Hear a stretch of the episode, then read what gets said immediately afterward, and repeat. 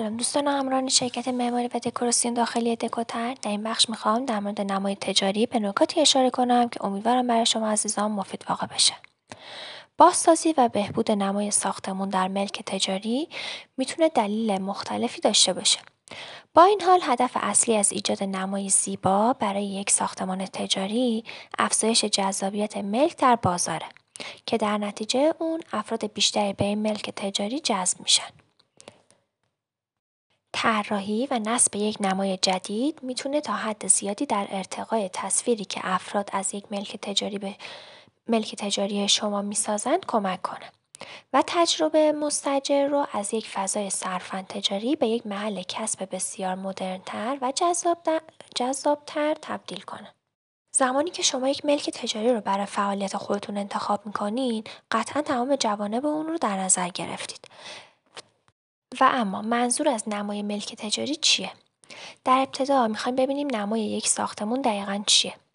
نمای یک ساختمون قسمتی از ساختمونه که در برابر دید افراد خارج از اون قرار می‌گیره و در واقع تنها چیزیه که افراد از ساختمون شما می‌بینن.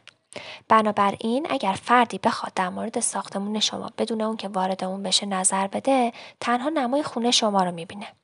به همین دلیله که نما از اهمیت زیادی برخورداره.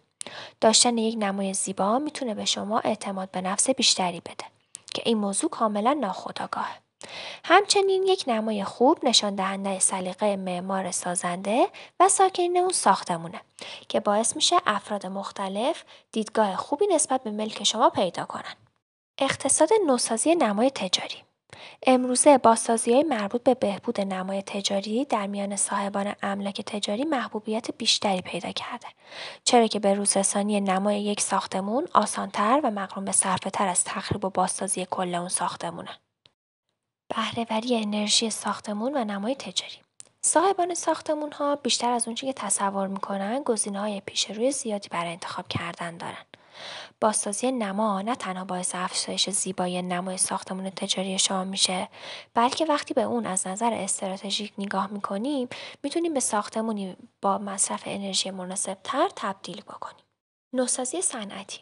نوسازی صنعتی قسمتی دیگر از نوسازی ها و بازسازی های مربوط به ساخت و ساز تجاریه که می‌تونیم به همان ویژگی ها در طیف گسترده تری اشاره کنیم.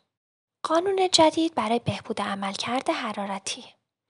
یکی دیگر از نکاتی که می‌تونیم روند پیشرفت شما رو در جذب مخاطب برای ملک